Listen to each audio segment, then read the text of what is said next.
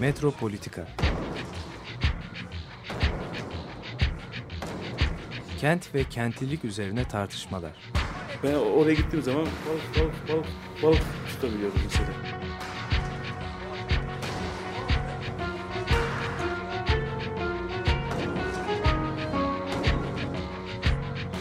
Hazırlayan ve sunanlar Aysim Türkmen ve Korhan Gümüş. Takusuyor ya. kolay kolay boşaltamadı. Yani elektrikçiler terk etmedi Perşembe Pazarı merkezini.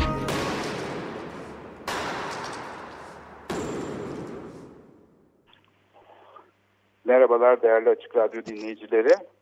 Ee, bugün Metropolitika'da e, bu geçtiğimiz hafta düzenlenen İstanbul Mimarlık Festivali'ni konuşmaya devam ediyoruz. Konuğum e, sevgili Sinan Loji. Sinan hoş geldin. Hoş bulduk Koran. Herkese günaydın. Ee, bu e, şeyle ilgili biz İstanbul Mimarlık Festivali ile ilgili geçen hafta bir tanıtım programı yapmıştık ve bütünü hakkında fikir vermiştik biraz vermeye çalışmıştık bu festivalin bütünü hakkında. Bu sefer de ilginç bir etkinlik üzerinden gidelim dedim ben. Onun için de seni davet etmiş olduk. Çok teşekkür ederim davetimizi kabul ettiğin için. Ben teşekkür ederim. Bugün konuşacağımız konu zaten e, programda e, bu hafta e, konuşulan, e, tartışılan bir konu. E, kültürel mirasın korunmasının modernleşme sorunsalı ile ilişkisini e, biraz tartışmaya çalışacağız. O bu da ilginç bir e, toplantı ertesinde olacak. Bu İstanbul Mimarlık Festivali'nde Dünya Mirası Adaların Kozmos Ada diye bir etkinliği oldu. Sen de orada konuşmacıydın. Orada bir sunum yaptı mimarlık tarihçisi Christian Garnero Morena. Onun kitapları var. Özellikle Akdeniz Havzası'nda e, böyle şehirler arası bir şey çalışması. E, mimarlık ve bahçe tasarımı tipolojileri ya da modelleri üzerine bir çalışma.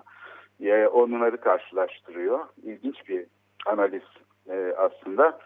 Ve burada villa kavramı üzerinde durdu. Hani bizim de zaten İstanbul'daki yani işte yalılar, modern yalılardan ya da köşklerden ve şeylerden, konaklardan söz edelim. Onlara benziyor. Bunun bir geçmişi var dedi. Hani Rönesans'ta bir çiftlik evi gibi. Hani biz Rönesans'taki villaları hani Roma döneminden beri aslında gelen bir kavram villa. Fakat burada bir çiftlik evi gibi işlev görüyor dedi. Rönesans'ta bir aristokratın ya da bizim deyimizle e, şeyle hani yerel deyişle toprak ağasının hasat zamanı geldiği ve arazisinin sahibi olarak bu hasat mevsiminde kendi varlığını gösterdiği bir mekan. Bir sınıfsal sembol.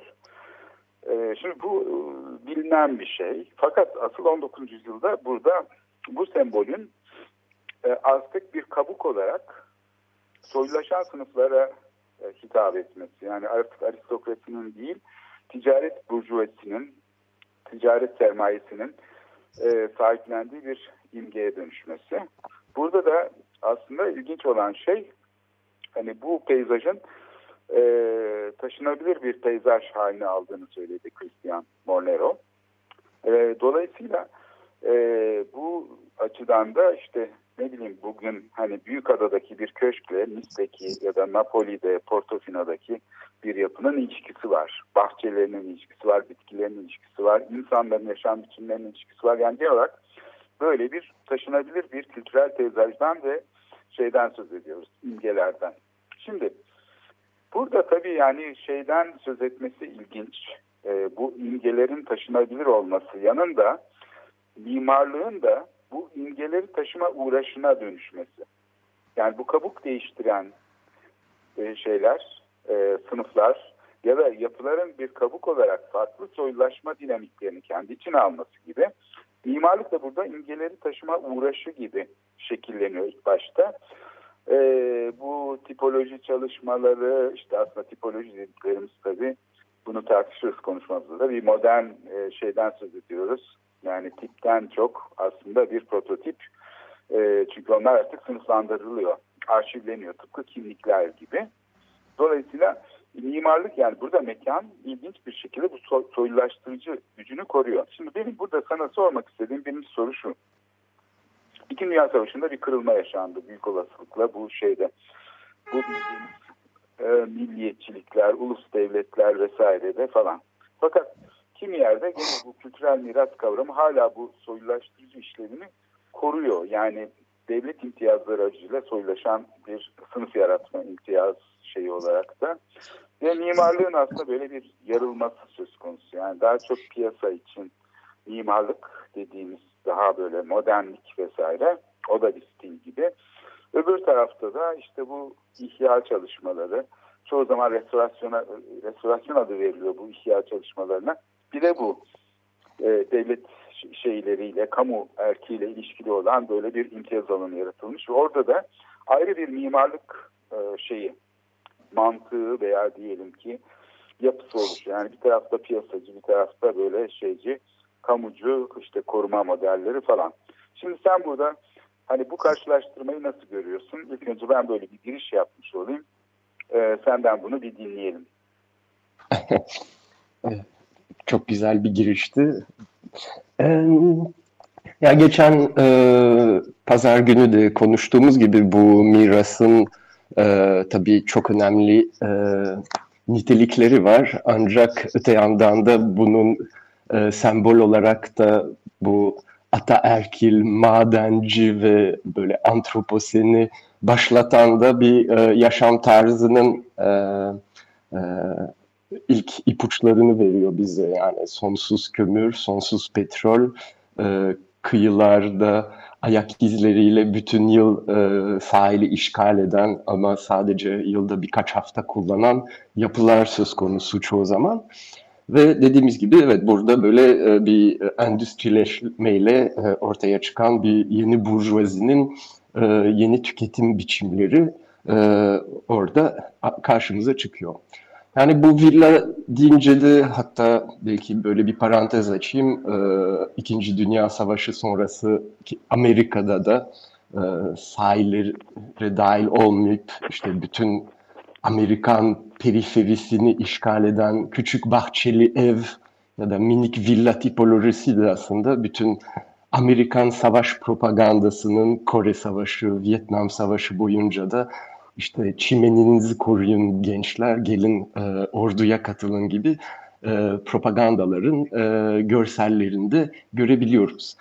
E, yani modern mimarlık e, kesinlikle bir miras ve e, orada önemli olanı e, gerçekten kamu yararına bir mimarlık konsepti ortaya çıkıyor ve e, ama maalesef belki oradaki radikal mimari denemelerini, testlerini sadece varlıklı insanlara e, hizmet olarak götürebiliyor mimarların çoğu. E, bunun da başka bir sıkıntısı var. E, radikal deyince özellikle o orta e, e, erken modernleşme dönemindeki e, yapı malzemeleri, betonarme bilgisi ya da işte düz çatı membran sistemleri vesaire hepsi son derece sıkıntılı teknikler. Le Corbusier'in Villa Savoya'sının işte bir ahır gibi kullanıldığının fotoğraflarını bize ulaştı ve bu hassas ve kırılgan modern mirası korumak e, ya gerçekten kamunun e, bir aktör olarak ona sahiplenerek e, yapılması lazım veya filantropik e, bazı işte varlıklı kişilerin bu mirası e, değerli görüp ve onu kurtarmak istemesi.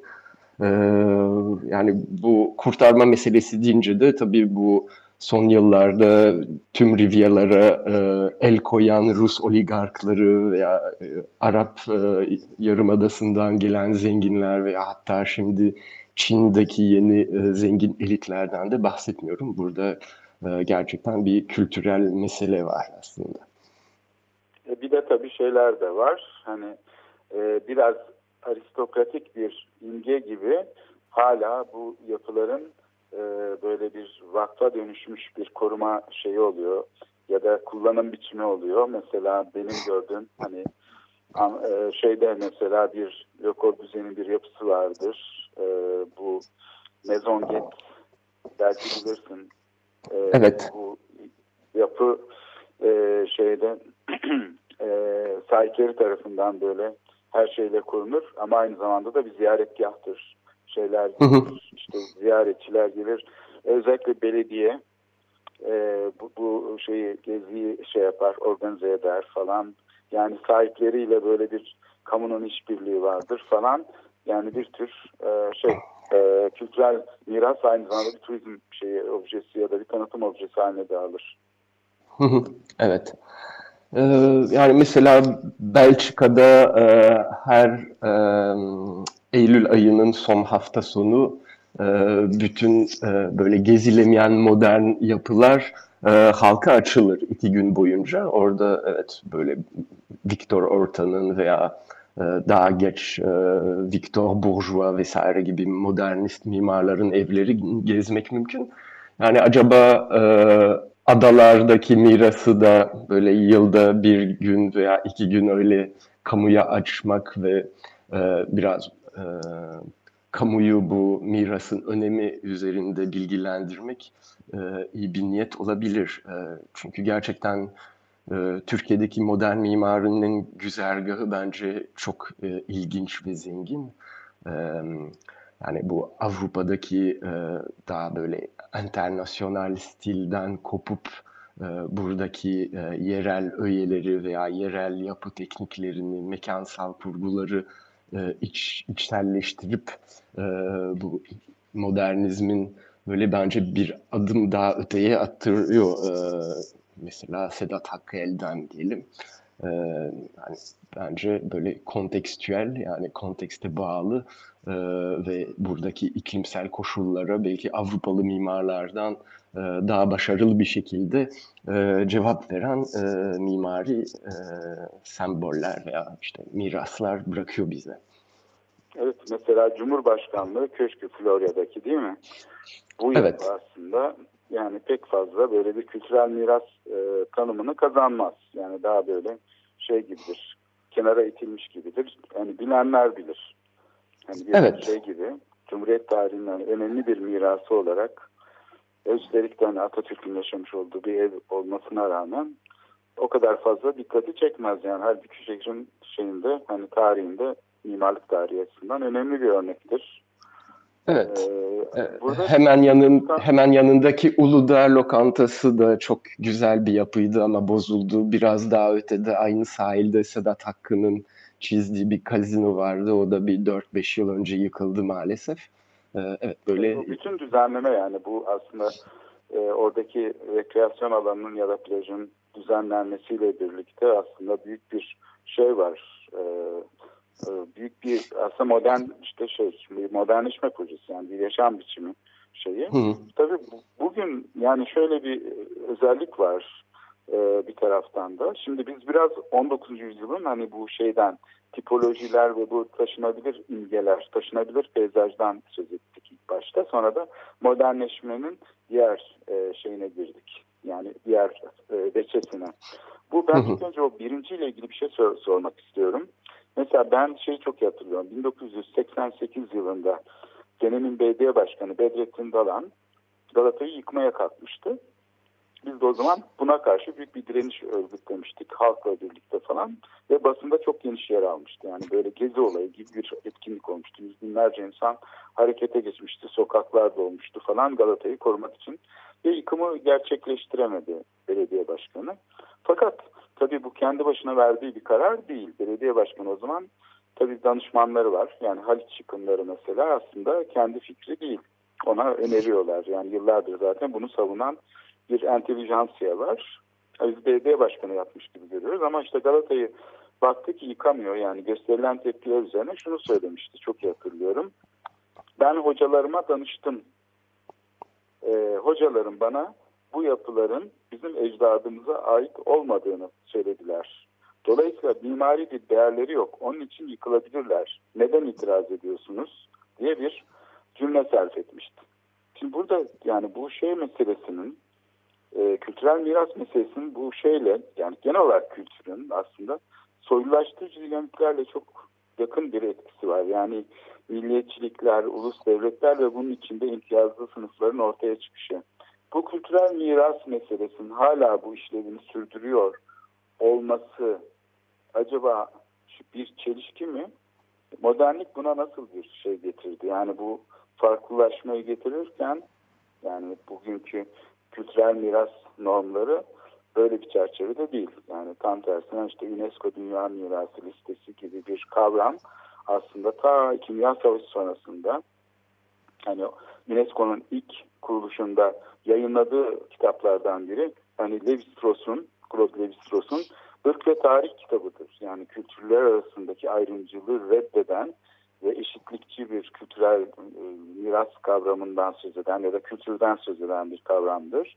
E, şey kitaptır. Şimdi böyle bir e, şeyde sen hani modernleşmenin burada nasıl devreye girdiğini düşünüyorsun? Burada modern mimarlıkla kültürel miras arasında nasıl bir köprü kurulabilir sence? Bunu sorabilir miyim?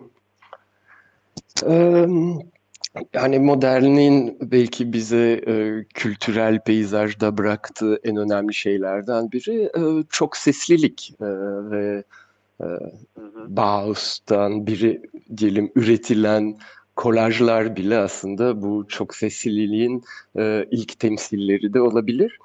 E, burada e, ve Türkiye örneği de bence bu çok sesliliğin de bir e, yeri e, böyle Ankara'nın inşasına bakınca işte e, Almanya, Avusturya gibi coğrafyalardan e, çok e, büyük bir mimarlık hizmeti alınıyor. Orada da aslında büyük bir kara, kafa karışıklığı var. Çünkü orada hizmet veren bazı mimarlar hala Nazi rej- rejimiyle e, el ele Almanya'da proje yapıyorlar. Öte yandan orada e, etnik kökenleri veya politik vizyonları yüzünden kaçıp e, Türkiye'ye sığınan başka mimarlar da var vesaire. Ama burada böyle bir çok sesli bir üretim var ve aslında belki bu modern mimarlığın işte halka hizmet ve bir demokratik taban e, veya alan açma e, konusu belki en önemlisi. E, öte yandan tabii bu e, modernleşmeyle de başka bir sıkıntı e, açılıyor. E, herhalde en önemli nokta bu. 19. yüzyılda mesela Avrupalı bir burjuvanın e, evinde kendisine ait yaklaşık 300 eşyası var. İşte kitapları, çatalı bıçağı, e, giysileri, iskemlesi vesaire. E, 2010 yılında Avrupalı bir burjuvanın 7000 tane eşyası var. Yani bunların hepsinin e, paketleri, üretimi, e, Çin'den Avrupa'ya taşınması vesaire.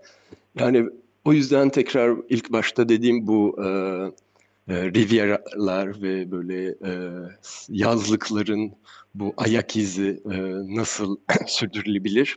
E, o büyük bir mesele ve e, önümüzdeki yıllarda deniz sularının yükselmesi, bu e, bazı arazilerin ya da villa bahçelerinin e, bütünlüğünün e, erimeye başlaması e, nasıl e, şeyler yaratacak e, herhalde bazılarının emlak fiyatlarında büyük çöküşleri olacak.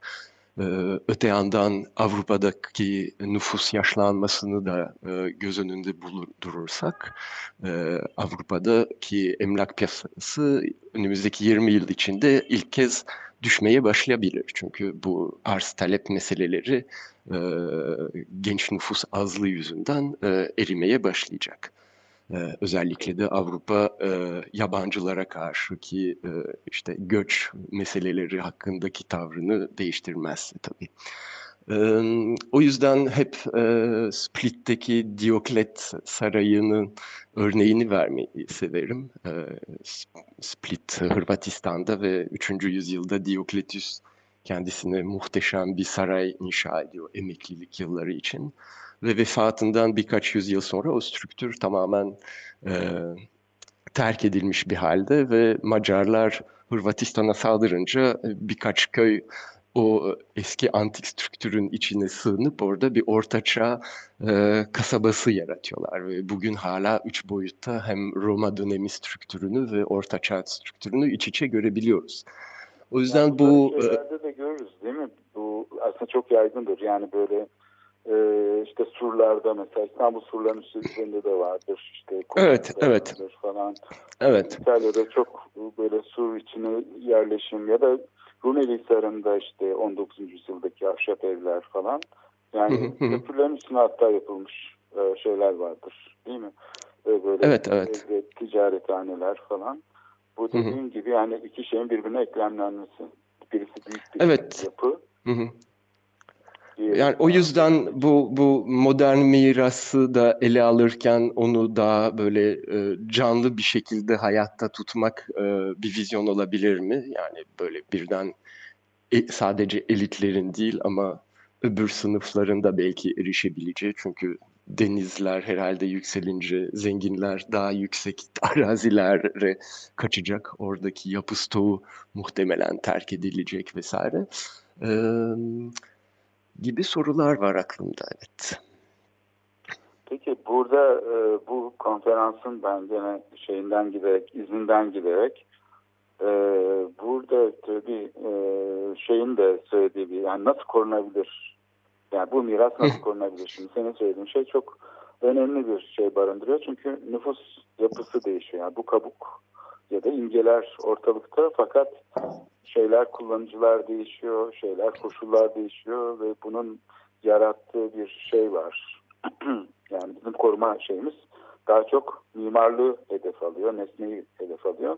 Ama bu nesneleştirici şeyin de karşısında bir büyük bir popülist akım gelişti yani milliyetçiliklerle birlikte ve şeyi de işte neoliberal koşullarda bu nesneleştirici pratiklerin aslında şey yapması karşısında aslında bu kuralları tamamen geçersizleştiren, bilgiyi tamamen reddeden hani bir tür cehalet tutkusu diye adlandırıyorlar ya şeyler Evet. gerçekleşti.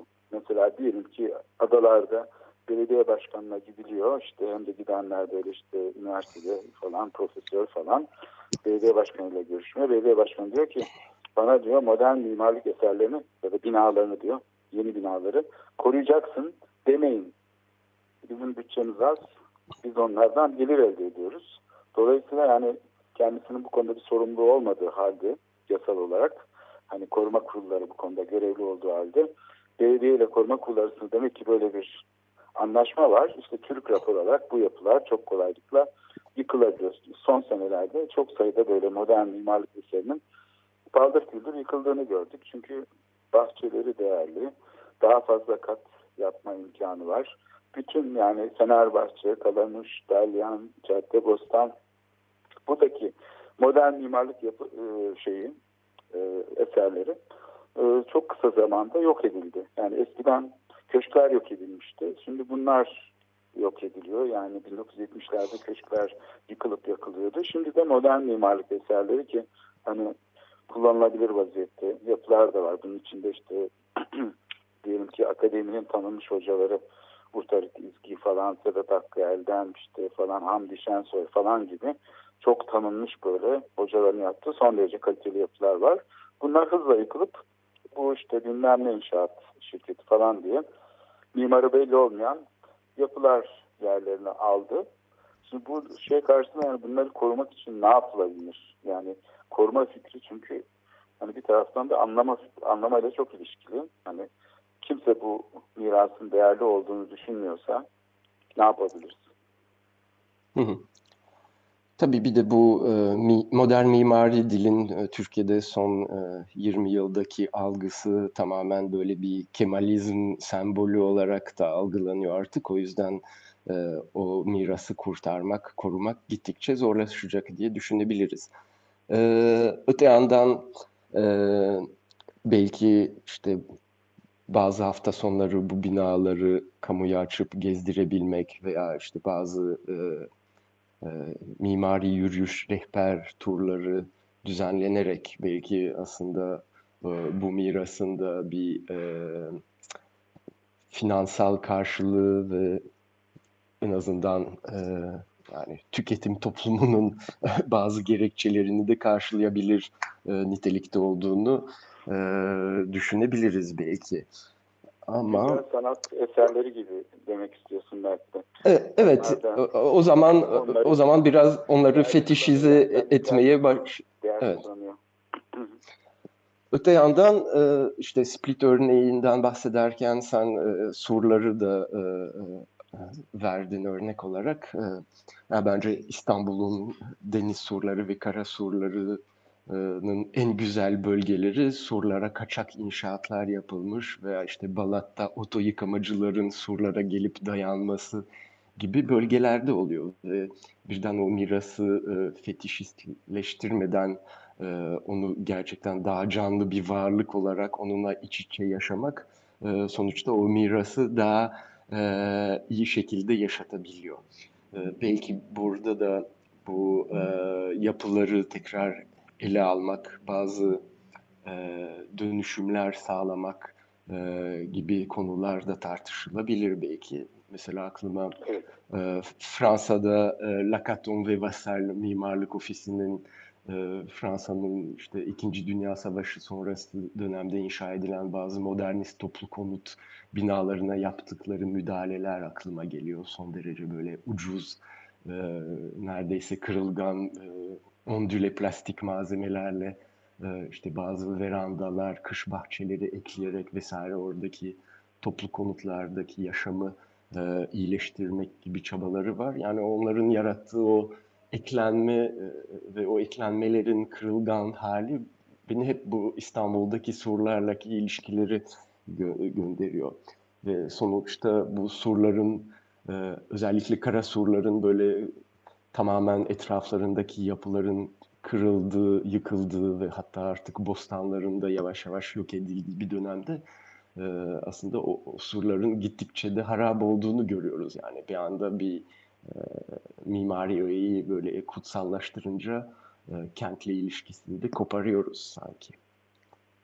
E, Burada istersen e, Sinan bir mola verelim. Çünkü e, burada da şeyi konuşmamız gerekecek. Hani lastikçilerden ya da işte şeylerden çok hani surları ve anıtları yok eden aslında restorasyon dedikleri çalışmalar. Yani E, evet, onu Niye? onu demek lazım. Evet. restorasyon çalışmaları Türkiye'de neden de bu hale almış vaziyette? E, niye böyle kapalı bir alan ve şey yani bir inşaat mantığıyla şekilleniyor? E, bunun da işte mimarlıkla ilişkisini kurarken buradan da konuşabiliriz zannedersem ama bir mola verelim istersen. E, Tamam. Bugün The Doors'tan bir parça seçtim. People Are Strange parçanın ismi. Evet, bugün Metropolitika'da e, değerli Sinan Loji'yi konuk ediyoruz ve kültürel miras kavramının modernlik sorunsalıyla ilişkisini tartışıyoruz. Bunu yaparken de İstanbul Mimarlık Festivali'nde Dünya Mirası Adalar girişiminin Kozmos Ada etkinliğinde ki yapılan bir sunumu e, veri aldık. Onun üzerine tartışılmıştı zaten bu konu. E, Christian Garnero Morena, mimarlık tarihçisi. Onun yaptığı sunum üzerinden e, gidiyoruz biraz da. E, son geldiğimiz noktada aslında bu e, Morena şeyden söz etti. Yani e, bir sorundan söz etti. Yani koruma konusunun yaşam, yaşamış olduğu sorundan yani kamu politikalarının buradaki ilişkilerinden söz etti. Ee, şey konusu yani bu kültürün sekülerleşmediği koşullarda e, koruma faaliyeti aslında bir imtiyaz alanı yaratıyor mimarlara ya da işte kamu şeylerine erkini kullanan e, alanlar tıpkı diğer kültürel faaliyetler olduğu gibi. Yani aslında milliyetçiliklerin ve şeyin gelişmesinin nedeni bir bakıma da bu. Kültürel miras kavramının bu şeyin içine alınmış olması. İktidar şeyleri. Bizde de koruma deyince böyle hep seküler olmayan bir tavır görüyoruz. Yukarıdan hani devlete ve kamuya seslenen bir tavır görüyoruz. Oysa ki bunun hani şey işaretleri var. Yani bu şekilde gerçekleşmesinin e, çok travmatik olduğunu, bunun aslında bir politik tavır olmadığını, bu nesneleştirici, işte insan merkezci dediğimiz aslında kapitalizm merkezci bir kavram bu aslında. insan merkezci demek de yetmiyor. Böyle bir durum var ve görüyoruz ki İstanbul'da kültürel miras e, şeyleri koruma faaliyetleri sonucu yok ediliyor. Ve buna da kimse sesini çıkarmadı. Yıllardır mesela İstanbul surlarında bu çok tipik bir örnek. Hani dünyanın belki de en büyük şehirsel sur varlığına sahip şehir İstanbul. Yani İstanbul Orta Çağ'dan kalma surlarını koruyabilmiş ender şehirlerden biri ve çok da büyük bir şehir olduğu için Orta Çağ'da ve dünyanın en büyük tarihsel topografyası içinde sur varlığına sahip olan şehir. Bu surlar depremlerle ya da doğal koşullar nedeniyle gördükleri tahribattan çok restorasyon çalışmaları sayesinde yok edildiler ve dünyanın parası harcanarak yani bir dönem hani metro çalışmalarına ayrılan kaynak kadar surlara da kaynak ayrıldı ve çok sayıda firma burada palazlandı ve şey yani iktidar burada aslında kültürel miras alanını bir şey olarak devam ettirdi. Sonra ihya çalışmalarına sıra geldi. Aynı şekilde surlarda yapıldığı gibi. Böyle yılda 2000 tane falan ihya çalışması yapılmaya başlandı Türkiye'de. Ve ortaya böyle garip şeyler çıktı. Ben şimdi örnek vermek istiyorum. E, Brüksel'i yakından biliyorsun hani Portugal binası bir ortaçağ evet. yapısı işte surlardan son kalan bir yapı işte meşhur mimarlardan biri işte Brüksel'i kesip biçiyor. Aynı Baron Osman'ın Paris'te yaptığı gibi surları yok ediyor. Fakat onun küçük bir parçası şey işte bu herhalde şehre yiyecek ve içecek e, kapısı diyelim, haller kapısı ayakta kalıyor. Onu yıkmıyorlar. O bir şato biçiminde. Tam tersine bu mimar ona işte kule mule ekliyor. Yani orta çağ yapısı olduğunu büsbütün vurguluyor. Ben bir sergi nedeniyle bu şeyi gezme fırsatım olmuştu orada bir sergi açmak için İstanbul sergisi. O sırada yönetici geldi yani Kraliyet Sanat Tarih Müzesi'nin direktörü. Ve işte e, yapar e, hakkında konuştuk. Restorasyon geçirmişti, yeni restorasyon geçirmişti ve 6000 metrekarelik bir sergileme alanı vardı. Konuşurken ben kendisine bu yapının yeni olduğunu söyledim. Hani bizde tarihi yapı diyorlar ama yani aslında karşılaştığımız kültürel mirasın çok önemli bir e, bölümü yani Beyoğlu, Galata işte ne bileyim neresi aklımıza gelirse hatta tarih yarımadan birçok bölümü Süleymaniye falan bunlar modern yapılar aslında. Yani 19. yüzyılda modern malzemelerle üretilmiş ahşap da olsa sanayi üretimi olan yapılar. Dolayısıyla ben bu yapının e, orta çağdan kalma olmadığını, yeni bir yapı olduğunu söyleyince direktör çok şaşırdı ve nereden anladınız dedi. Hani hiçbir şey okumamıştım açıkçası ama hani herhalde İstanbul tecrübesi diyebilirim. İstanbul'da çünkü restorasyon çalışmalarını gördüğüm için hani Topkapı Sarayı'na bile gitseniz hani Çinilerinden ahşabına en böyle şey yerinde bile hani bırakın matbaayı amire falan gibi e, şey ek yapıları ya da başka yapıları doğrudan doğruya harem ağları koğuşuna, ne bileyim kutsal emanetler falan gibi bölümlere gitseniz hemen şeyi görüyorsunuz yani uyduruktan bir taklit şeyine dönüşmekte. Saray adım adım restorasyon çalışmaları adı verilen çalışmalar sayesinde bir taklit yapıyor. Hani Rüstem Paşa Camisi'nin Çinileri çalındı falan deniyor ya aslında sarayı birileri parça parça söküp götürüyor. Yerine de işte normal böyle şey boyalı e, tahtaları koyuyorlar ya da işte şey yapıyorlar. Hatta kimi yerde o özen bile yok. Yani taklit etme özenini bile duymuyorlar. E, uyduruktan işte böyle doğramalar falan takıyorlar. Şimdi bu benim Brüksel'de karşılaştığım tam da Brüksel'in merkezindeki böyle anıt yapı olarak bütün turizm rehberlerinde falan işte Brüksel'in orta çağda kalan belgesi diye tanıtılan yapı aslında bir 19. yüzyıl yapısı. Bunun üzerine bana telefon açtı ben İstanbul'a döndükten sonra. Beni çok şaşırttınız nasıl anladınız bunu diye sorup durdu bu direktör. Çünkü kendisi bile anlayamıyormuş falan. Bunun ipuçlarını sordu bana nereden anladığımın. Çünkü benim hiçbir şeyim yoktu yani. Ne bir arşiv bilgim var ne bir belge okumuşum ne bir şey. Ee, dedim yani e, şeyle e, bağlantılı olarak okunabilir. Hani Violeli Tükü falan öğrenciyken okumuş olduğum için bu Orta Çağ merakını bir de Paris'teki Chaillot Müzesi'ni görmüş olmam belki bunda e, şey oluyor. Çünkü bütün bu Orta Çağ mirası aslında bir tür yeniden üretime tabi olan bir şey gibi ortaya çıkıyor. Yani bir geçmiş şeyi aslında kapitalizmin koşullarında kaybedilmiş bir şey olarak tekrar şeyin içine giriyor. e, bir e, fail olarak şeyi belirlemeye başlıyor. Mimarlığı koşullandırıyor. Bugün de aslında bunu görmüyor muyuz? Yani bir bakıma biz bunu hani bilgisizlik falan gibi yorumlayabiliriz. Kötü restorasyonu, taklitçiliği falan, mesafe koyamamayı. Ama bir taraftan da burada bir şey var. Yani bir çapraz okuma gerekiyor. Çünkü bastırılmış olan, kaybedilmiş olanın aslında bir geri dönüşü gibi bir şey. Yani Taksim'e kışla yapmaya kalkmak ya da işte cami yapmaya kalkmak oraya buraya.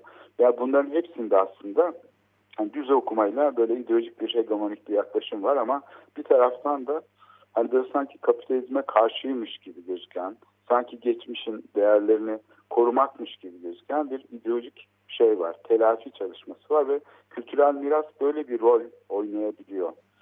Bilmiyorum senin de dikkatini çektin mesela bu Brüksel'deki yapı.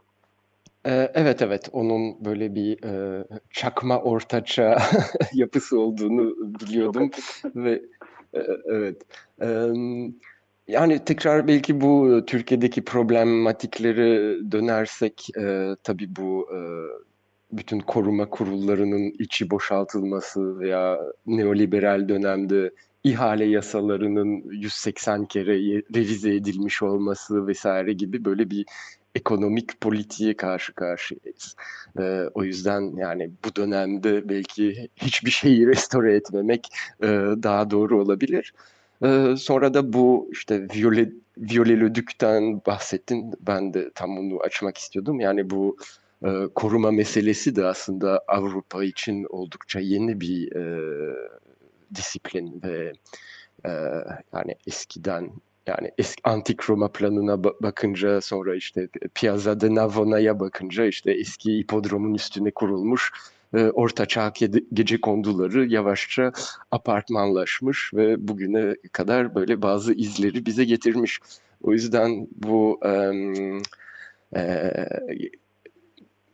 binalardan öte bence bugün karşı karşıya olduğumuz durum e, bu insan merkezci bakışı da biraz kenara koyup e, ve gerçekten bu özellikle adalara tekrar dönersek adalar korumasını yapılar üzerinden değil ama e, bitki örtüsü, tabiatı, ekosistemi üzerinden tekrar ele alarak e, daha kamunun daha geniş bir parçasını e, tartışmaya dahil etmek mümkün olabilir ve zaten bahçeleri, ağaçları, e, kuşları korursak e, belki e, onun ötesinde de modern yapılar kendilerini ya da sahipleri kendilerini daha iyi koruyabilir belki.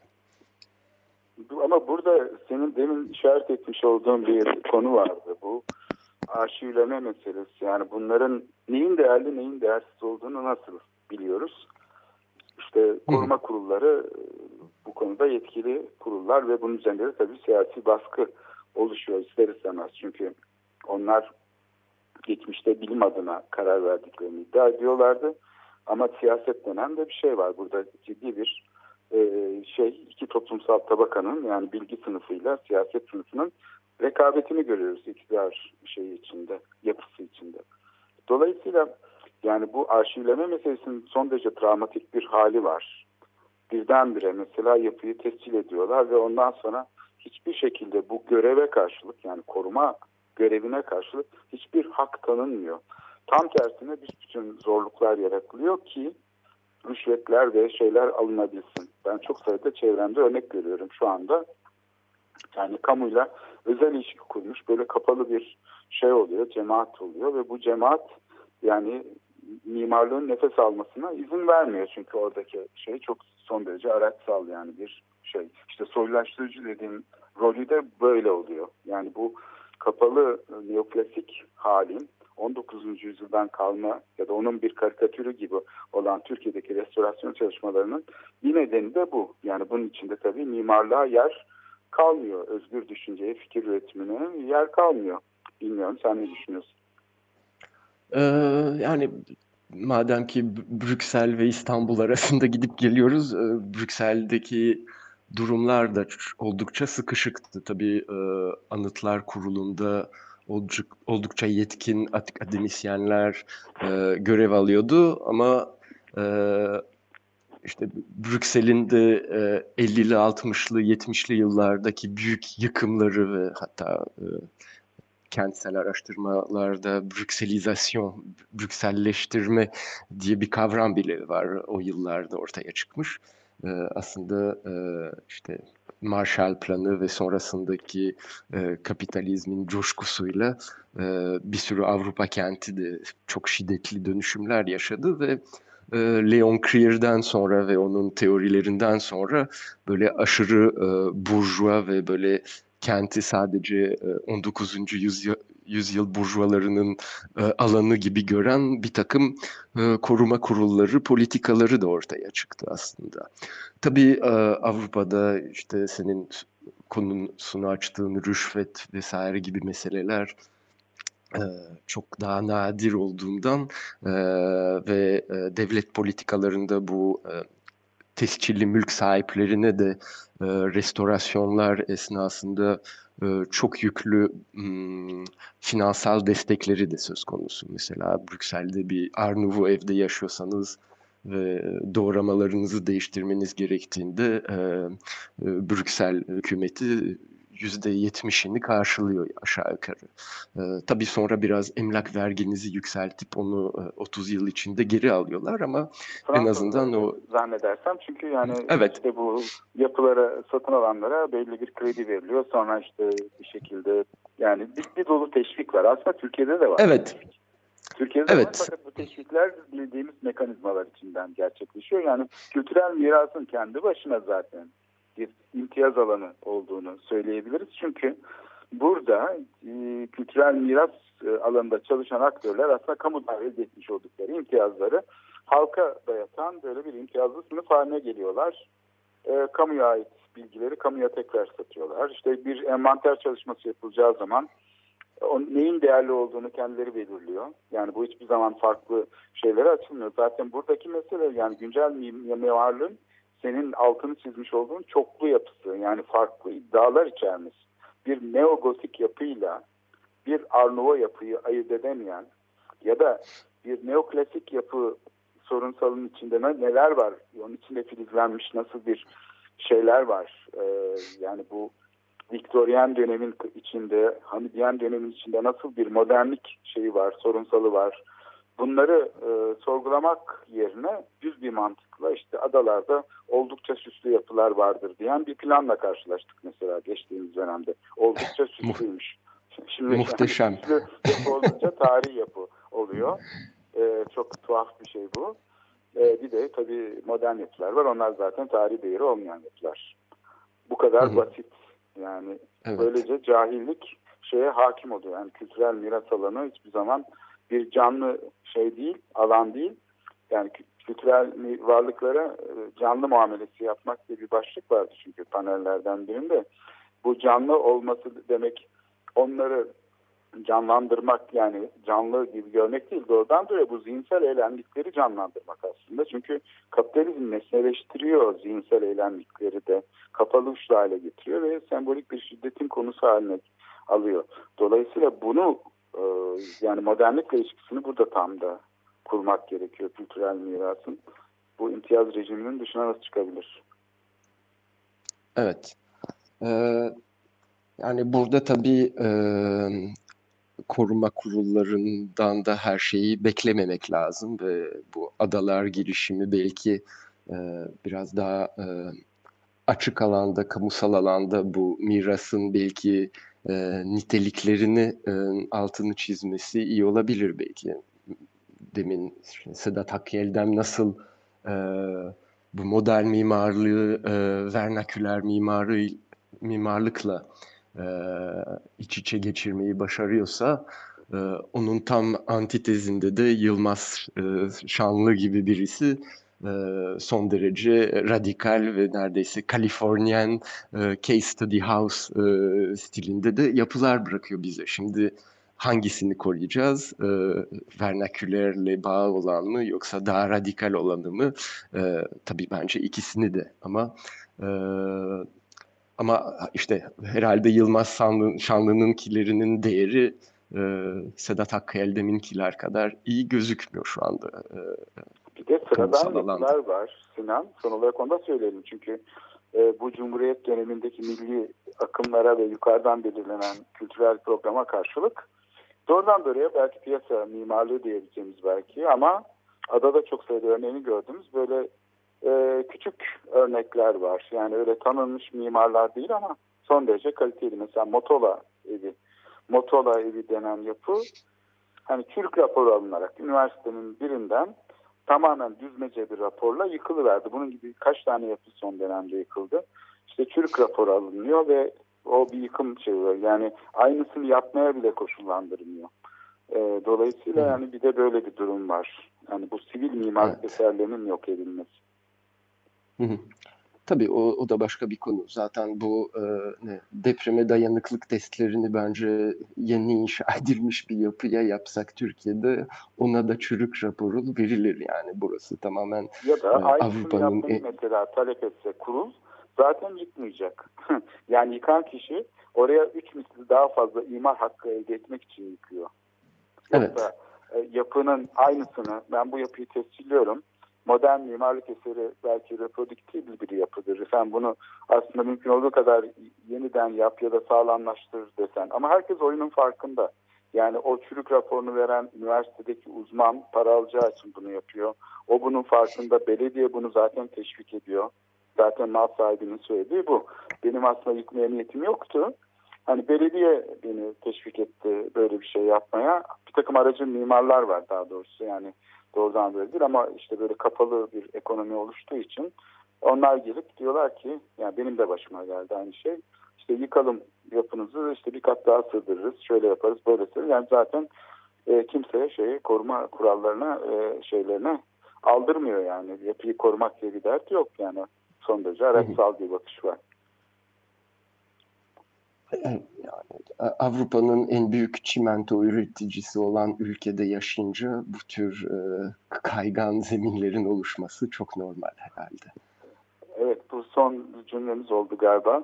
Evet çimento ile şey arasında bağ kurman da ilginçti. Yani bu mimarlığın buradaki şey rolü, aracılık rolünü tamamen şey Arondetski, Venedik Bienalinin hangisiydi unuttum ama inşaat mimarlığın mezarıdır demişti.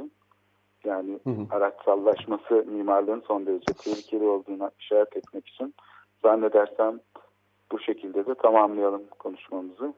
Evet, belki Ee, e, Ro- Robert Smithson'ın da e, tersine e, kalıntılar poetikasına da e, bağlanabilir.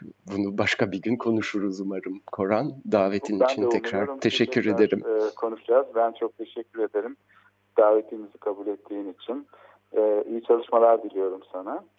Dinlediğiniz Teşekkür için ederim. Teşekkür ediyorum bu programı izledikleri için. Herkese sağlıklı, mutlu, güzel bir hafta dileyerek programımızı kapatıyoruz.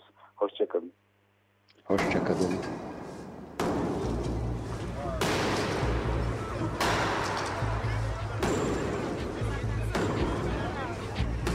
Metropolitika Kent ve kentlilik üzerine tartışmalar. Ben oraya gittiğim zaman balık balık balık balık tutabiliyorum mesela.